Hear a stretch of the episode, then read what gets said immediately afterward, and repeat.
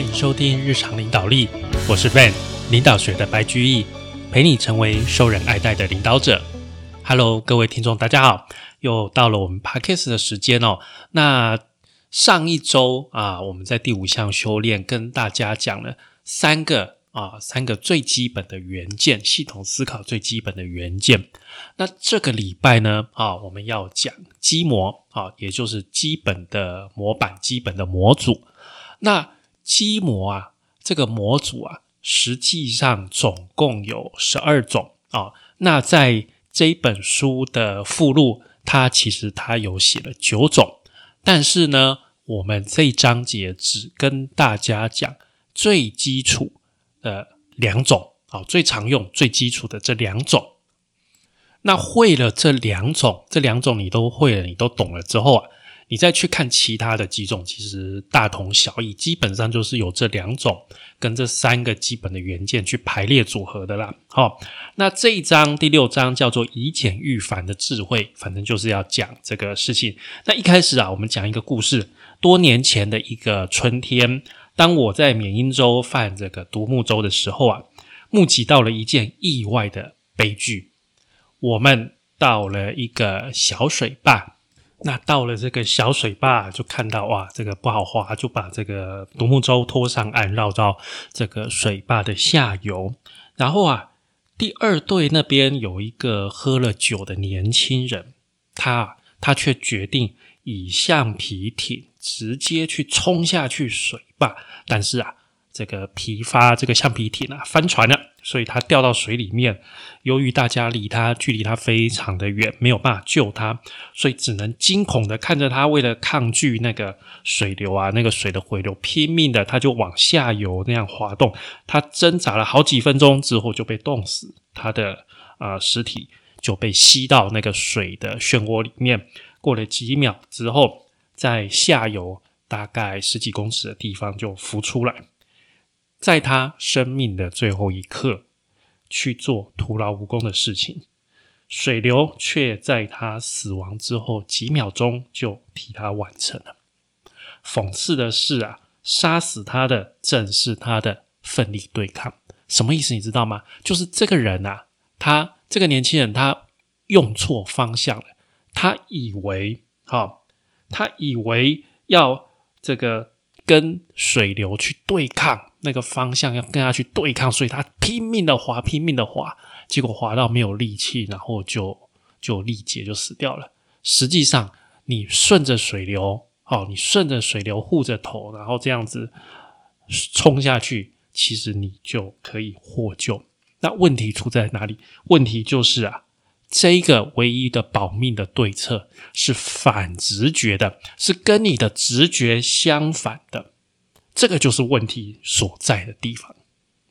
那这个也就是系统思考最厉害的地方，因为啊，我们常常被自己没有发觉的结构所困住，因此啊，去学习看出来我们在其中运作的结构，可以把自己从以前看不到的力量、看不见的力量里面解脱出来，进而拥有熟练运用。以及改变他们的能力。那我们上一章讲的增强的回馈、调节的回馈，还有时间字眼，这个是最基本的元件哦。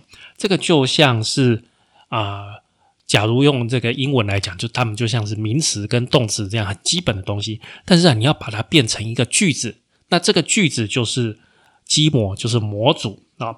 那这些模组啊，它是跨领域的。啊，它是跨领域的哦。好，相同的模型，你在生物学、你在心理学、啊，你在经济学、政治学、生态化学啊、管理学，你都可以看到它一而再、再而三的重复的发生，发生类似的情况。它背后的模组，它背后的基模都是一样的，都是类似的哦。好，所以你一再的看到它，你会有一个感觉，就是啊，又是这样子。那问题就是出在大部分的人知道它是这样子，但是没有办法去解释它，没有办法很有逻辑的去讲出来为什么会发生这种违反我们一般人直觉的结果。他有预感，他心里有一个感觉，完蛋了，这个跟一般人的想法会不一样，但是你讲不出来，你讲不出来，你解释不出来的时候，别人没有办法听懂嘛，那还是结果还是会一样，那没有用。所以我们要学会这个积模，而且去把它讲出来哦。好，我们现在先讲一个最基本的积模，叫做成长上限。哦，成长有一个上限。那成长上限这样，就是它增强的回路会成长，好，会不断的加强，会不断的成长。但是实际上啊，成长不可能是无限的，它一定会有一些限制，会有一些瓶颈。然而啊，大多数的成长之所以停止，其实它。并不是因为它遇到了真正的极限，反而啊，是因为增强回路，它不断不断的快速的成长，但是却在不知不觉当中触动了一个抑制成长的调节回路。好，这个调节回路开始运作，然后呢，开始使这个成长减缓、停顿，甚至去下滑。所以你遇到这个状况的时候啊。实际上，你不要再去用力再去推动成长了。你不要觉得说啊，是成长不够，我用力的去推销，用力的去推动这个成长，不是的，是要去除掉限制成长的因素。那这个什么地方会发生呢？在很多地方，成长的情况都会受到，都会碰到上限。例如说，农夫哦，农夫在种这个作物的时候啊，都会施肥啊。施肥会增加，会提高它的收获量，但是当农作物的成长超过当地雨量，也就是水能够滋养的上限的时候啊，你再怎么增加施肥，其实也没有用啊。另外一个很简单的例子就是加班啊，我们用加班来去做我们做不完的工作，对不对？但是啊，你加班的这个时速过长的时候，你会怎么样？整个工作的速度、效率、品质，整个都会下降，到最后反而去抵消了你所付出的这个时间。有一位女士对于这个成长上限有一个很绝妙的比喻哦，她说。就像恋爱一样啊，你们邂逅的时候，刚认识的时候，感觉很棒，因此你们花更多的时间在一起，沉浸在两情相悦的感觉当中。你们只要一有空就在一起，然后你们彼此就会更加的了解。但是啊，渐渐的，他就开始啊，不是每一次都会答应你的邀约啊，不是每一次都会答应你的约会，反而啊，却恢复跟他的死党。每隔一晚打一次保龄球，同时啊，他也开始发现你个性上面的缺点，例如说你爱吃醋啊，你脾气不好，你这个不爱整洁。最后，你们开始互相只看到对方的短处。当你们呢认识的越深，了解了对方的缺点之后，情感的成长终于就停止了，就好像所有的事情都会遇上成长上限一般。那成长上限的这个结构，就是由一个先由一个成长的增强回路啊，左手边有一个增强的回路运作一段时间，然后呢会碰到一个右手边会有一个抑制成长的调节回路，然后啊改善的速率，它这个速度慢慢就慢下来，最后甚至会整个会停止，会停下来。那成长上限在几乎在所有的组织里面都会出现哦。例如说，有一个高科技的公司，它因为它能够推出新产品的能力，而让它的成长很迅速。它每一次新产品有一个新的成长，它收入也会增加。然后啊，它的研发预算、工程啊、研究人员都可以再增加。最后啊，导致这个整个技术部门越来越大、越来越复杂，叠床架屋，难以管理。那在这种情况下，管理的责任通常都会落在一些比较资深的工程师身上，让他们让他们在这个工程研发的时间上面越来越少啊，因为管理要花时间嘛，所以他们研发的时间变少了，所以造成这个产品开发的时间拉长。结果啊，导致新产品推出的速度就下降了啊！所以你看到一开始成长是因为我有这个新产品开发的能力好，我成长了，所以我预算增加了好，我就不断的这个公司规模不断的在增大。但是啊，在你这个同时的时候，因为你的预算增加，你去增加你的工程师、你的人员的人数，然后啊。管理的复杂性也增加了。管理复杂性增加，你就让工程师去管，资深的工程师去管嘛，那就降低了工程师去开发、去研发的时间了。那变成你新产品就只能比较慢的推出。所以你看到一个是正向的力量，一个是反向的力量，抑制的力量，这两个力量就会慢慢的让这个公司啊达到一个成长的上限，然后它就不再去成长了。那这个时候啊，要怎么办呢？像遇到成长上限这个积模的时候啊，你要去找一个杠杆解哦，要去找一个杠杆解。你不要更用力的去成长。举例来说，我们刚刚说的另那个例子里面，公司不断的在成长的时候，你不要因为哦产品新产品开发时间变慢，很好，那我再再加人力。再加工程师，再加更多，再加更多，反而这样人更难管，要花的时间更多，产品开发速度一点也没有增加，这解决不了问题。你反而要往另外一个方面去想，它的问题会是出在哦，这个管理的复杂，导致资深工程师的管理难度增加了，负担变重，而且这个这个负担哦，它不是马上看得出来，它要隔一段时间你才会发现。啊，你才会发现，所以你要去处理的是增加资深工程师的管理的时间。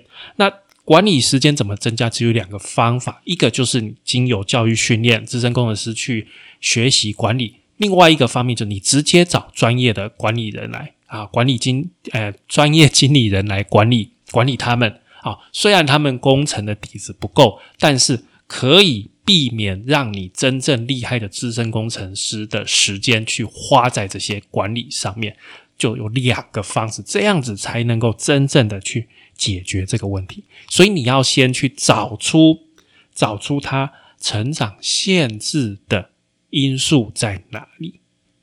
那还有一个重要的概念，就是说成长上限，你这个上限处理之后，你还是会再遇到另外一个上限。甚至到最后会有一个极限哦，就像我们人不太可能无止境的一直长高一样，它会有一个极限啊。所以，当你去除掉一个限制的来源之后啊，成长会再开始，但是可能过一阵子又会遇到新的其他的限制来源，所以你要再去再找一次，好，再找一次，找到最后不断的去解开这个瓶颈，但是它到最后可能还是会有一个极限在。好，那这一个部分就是我们的基模一成长上限的这个基本的模组，这是第一个。那接下来我们要讲第二个基本的模组，叫做舍本逐末啊。舍本逐末就是你不去处理真正的原因，而只是去追逐这个表面上的这个表面表面功夫啊，表面解啊，你不去做根本解好。潜在的问题常常在症状很明显出现之后才会引起注意，这个就是麻烦的地方。其实像很多癌症，你初期那些症状都看不到，好，但是啊，等到这个症状被你看到的时候，这个癌症、这个癌细胞通常已经长到很难、很棘手去处理的一个程度了。所以啊。有的时候，我们在初期看到身体出现了一些小毛病，大家就想说啊，这个是小问题，这个没什么事，就用一些很简单的，好，觉得这个应该没什么大不了的，所以就用很简单的手法去把它解决掉，把它处理掉，好像没事一样。但是实际上，你没有处理掉问题的根源，就是就是那个癌细胞，你完全没有去处理到它，你只是处理了一些表面的啊，可能皮肤上的一些小问题，你真正的大问题在你皮肤里面的，你完全没有去处理，所以啊，问题实际上没有解决，它只是更晚发生，然后等到发生的时候，还是一样更加的严重。所以你遇到这样的问题，你不能只是去解决症状。简单的说，你不要去头痛医头，脚痛医脚了。你要去看真正的生病的原因是什么。好，所以我们要很小心，不要落入这个只解除症状的陷阱。这很难哦，因为你解决了一个问题，然后你真的感觉到有解决了，哦，感觉到有解决了，因为表面的这个问题被你处理了，但是真正的问题没有解决。好，短期里面，短期里面你真的获得了利益，但是长期来看，这个问题还是会再度浮现，而且它再度浮现的时候，面临到的情况会更加的严重，好，会更难处理，所以你会更难解决。这个就是第二个寂寞，舍本逐末。在很多地方一样，在很多地方也是都可以看到，常常遇到。来，当一个人的工作量超过他的本身的能力可以负担的时候，就会产生什么？就会产生工作的压力，对不对？就会产生压力。那我们工作上有压力，你就很难去兼顾你的家庭，很难去兼顾你的身体健康啊。那实际上，你遇到这个情况，你应该是要去解决，要去限制你的工作量。但是我们其实很难放弃，因为工作量多，我们才有晋升的机会。所以，大部分的人往往会想说：“啊，这挖马背，嘿挖马背，那压力啊就越来越大。那压力大的话啊，就会想用喝酒、抽烟，甚至是。”甚至是毒品来解决压力，那这种方法当然短期之内你麻痹了神经啊，看起来暂时解除了压力，掩盖潜在的问题，但实际上啊，你工作量并没有减少，你工作还是这么多啊，这个问题长期上面它还是存在的，然后啊，问题还是会一再的出现，而且你酒啊。喝多了，你的这个毒品吃多了，你的身体反而会有一个副作用，你的身体反而变得更差，你后面更难，长期来看你更难去应付这个压力，所以你整个人就会怎样？整个人就会垮掉，整个系统就会垮掉。这个就是这个基模所遇到的情况。那很常出现在公司里面的就是授权的问题。好，主管认为说。应该要把工作授权给下属去做，但是下属去做又觉得很不安心，所以啊，下属一出现困难，马上就插手处理。那这样的结果就是下属没有真正得到经验，所以啊，下次工作又来，你还是要必须去插手处理，所以完全没有解除掉你工作的上面啊分量上面的问题，下属还是没有成长，还是没有办法帮你。分担工作啊，你的效率一样的糟糕，这个就是啊舍本逐末的情况。那舍本逐末的这个积膜，它的结构啊，它是这样，它会它也是由两个环路来组成的。上面的环路啊，上面的环路是快速见效的症状解，它可以迅速解决问题的症状，但是只是表面的，只是短暂的啊。但是啊。它的下面环路啊，它跟这个问题症状连在一起的下面的环路是实际上根本的解，但是它包含了一个时间的延滞，因为你通常要去做根本解啊，你要花更多的时间，好，而且效果往往不是马上就看得出来，你要隔一段时间才看得出来，所以这个是根本解，容易让人家感觉我好像投入了很多，但是一点效果都没有的这个情况。所以大家都很喜欢去做症状解，就是这个原因。可是问题就是症状解做多了，这样会有副作用。所以这个副作用反过来会对你的根本解造成压力，会让你更难去做你的根本解。这个就是我们这整个啊舍本逐末积膜的基本结构。我再讲一次这个舍本逐末积膜的结构啊，这个上面这个症状解，它是一个天平哦，它是一个。啊，有目标的一个调节，这个调节环路能够快速的达到症状解。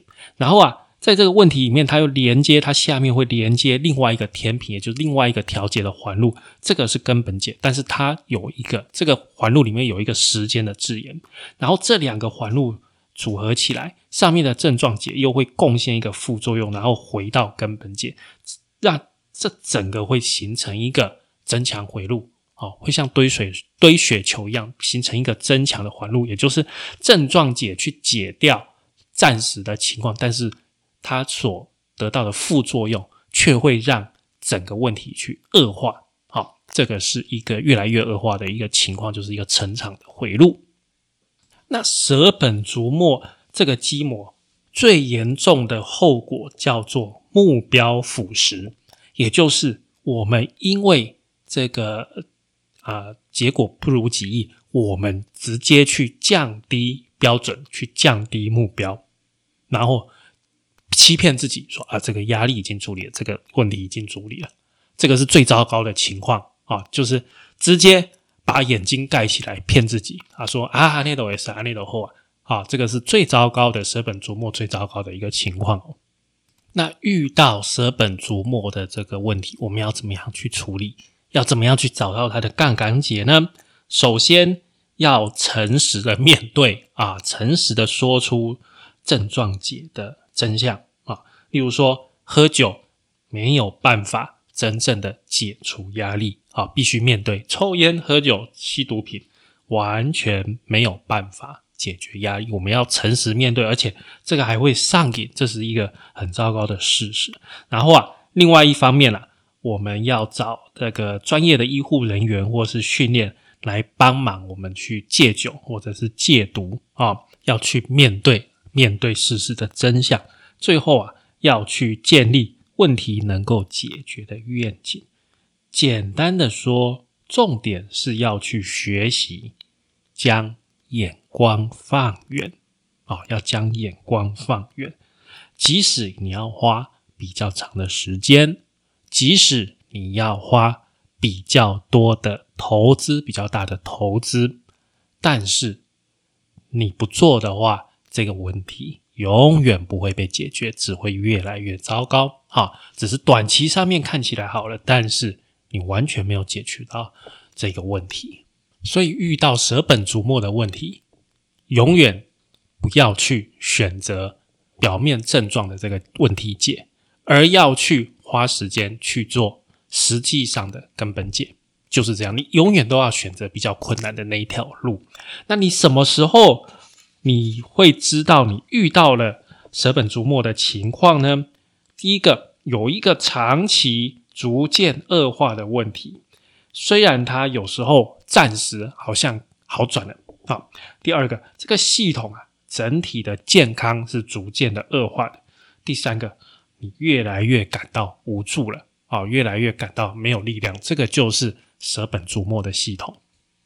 好，那我们这一章就介绍这两个啊最基本的系统基模：成长上限跟舍本逐末。